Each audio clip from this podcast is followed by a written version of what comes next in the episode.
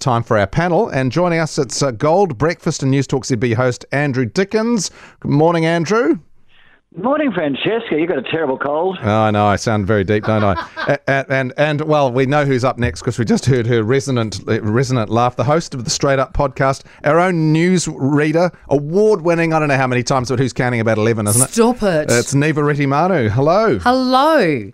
Right. Uh, we'll start with you, Andrew. The swing to the right um, in the local government elections. A definite appetite for change. What does it mean for the central government, for Labor? Will they be nervous? I know. Well, look, I'm I'm not writing too much into this left versus right thing because this is local body co- governance uh, politics, and, and nobody really cares. Make a Uh, stand. Come I- on. Yeah, come on, no, no, no, no. I think this is this is a vote against those people who, you know, progress and disruption. That's the two areas of it. Everyone who got voted out were people who are trying to fix stuff. And everyone who got voted in uh, were people who said, gee, we're sick and tired of them trying to fix stuff. They ain't fixing stuff. I could fix it better.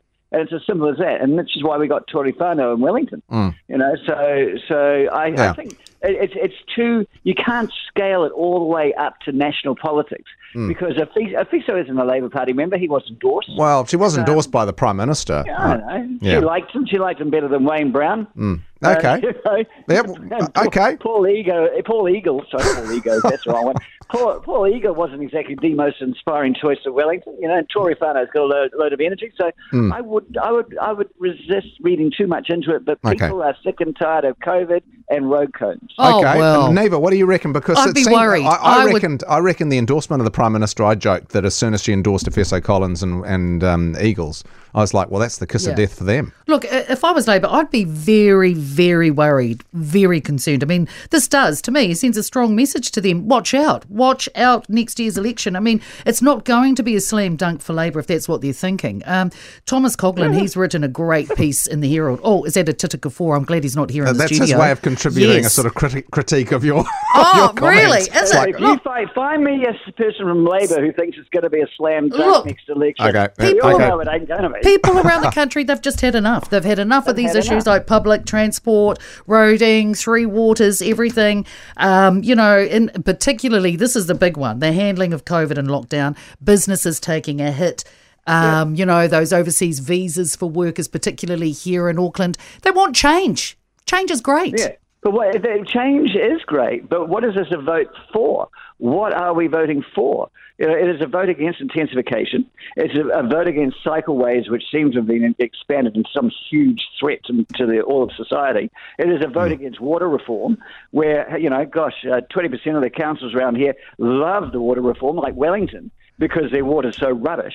It is it is a vote against doing anything at all and keeping the money in the pockets actually of, of the ratepayers. But I think too, Which- Andrew, which is- people- the, the other thing, and that is stagnation. Yeah, That but- is standing still. That is doing absolutely nothing, and so the problem only expands. Yeah, but the last two or three years have been huge for the whole country. And people are just sick of it. You know, there, there is, I mean, you just need to look around at crime and everything, the ram raids. You know, people are thinking, flippin' heck, nothing has been Yeah, done well, in the last well- two or three years. Let's just see what these new people bring in. Well, see, uh, in terms of a vote against the establishment, I think that, um, for instance, the um, Auckland mayoralty, Wayne Brown, part of me uh, saw that as a vote against a whole lot of things, including AT. Um, how do you feel about the new mayor, Niva? Um, we've already seen the chair of uh, Auckland Transport resign. It's a good sign. I think it's great. I must admit, I, I sort do of did too. a dance. Look, I, I don't know Wayne Brown personally. For starters, I mean, I was really wrapped. At least he had the experience as being former Far North mayor. You know, leadership and business roles, and you know some of those big companies um, that we know, and Vector Transpower, and you know he's done work with the district health board. So you know he's had he's got the experience there. Um, you know, so I'm I'm just thinking, look, he has said, uh, look, he's gonna there's gonna be accountability, and he's basically said, let's just. You know, when if I get in there, which he is in there now, you know, he's looking at particularly the transport issue. And when the chair of AT had resigned yesterday, Adrienne Young Cooper, um, I thought, well, you know, there's he- a start. There's a start. Yeah, what do you reckon, Uh, well, Andrew? Do can you I- can because he has to prove he can can work with people, can't he? Did you say Wayne Brown can work with people? No, he's got to prove he can work with people.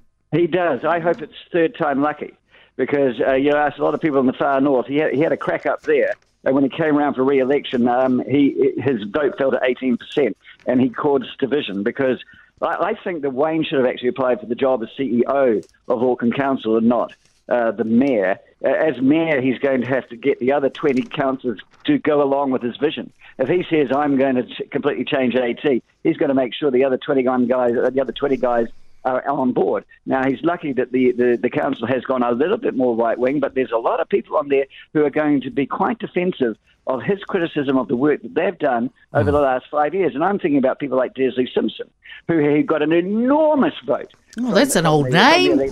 Yeah, I know, but she's been there for a while. She runs the finance uh, committee. She's the one that actually got them through the COVID.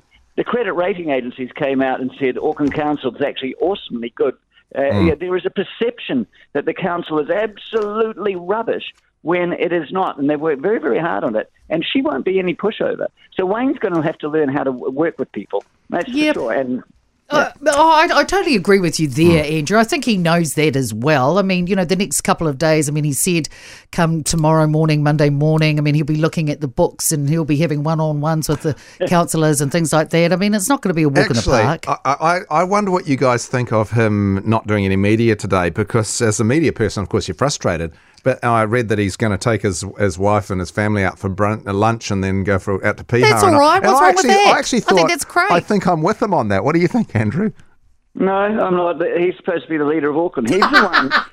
He's, no, he's the one who's supposed to lead the council towards a positive outcome. He's supposed to represent the city and, and move to, uh, into the future.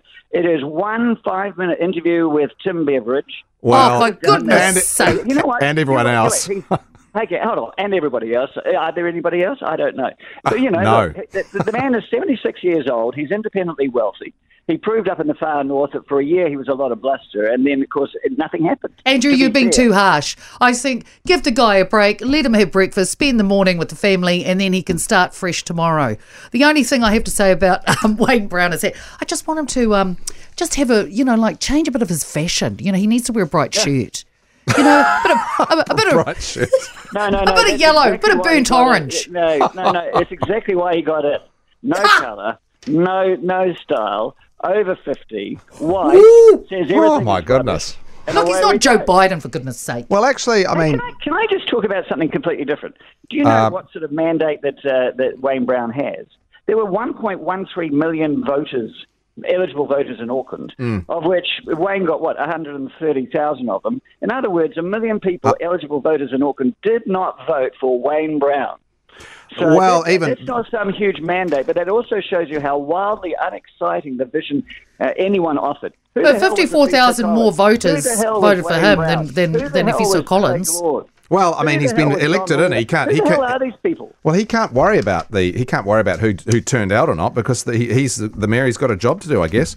Um, okay. Anyway, speaking of the turnout, what the low voter turnout. Yeah, unfortunately, that's right. Exactly what I'm saying. Uh, the the quality of people that we had going for our jobs up and down the country mm. was appalling. And if we have appalling people, why should we anyone turn out to vote for them? And when oh, the appalling th- people get in, ch- in, charge, why are we allowed to then complain yeah, that our cities have turned appalling? I, I, think that's a little unfair. I've spoken to some of the mayors today, and I was pretty impressed with all the ones I spoke to so far. But um, look, we'll all get a chance to chat to them at some stage, won't we, guys? Yeah. But Andrew and uh, Niva, thank you so much for joining us on the panel. It, time flies when you're oh having fun. Oh my gosh, is that it? That's I could have gone on for another two hours. You're done, you're done baby. I can find another show. hey, Neves, lovely to see you. Thanks, thanks for coming in. We love, uh, you know, it's just to Thank bask you. in your aura. If you enjoyed this podcast, you will love our New Zealand Herald podcast, The Little Things, hosted by me, Francesca Rudkin, and my good friend Louise Ayrey. We focus on all the little things that you can do to make a positive impact on your life and to cut through the confusion from the health and wellness industry. Join us every Saturday to hear from the experts for all the tips and advice you need. Just search The Little Things on iHeartRadio or wherever you get your podcasts.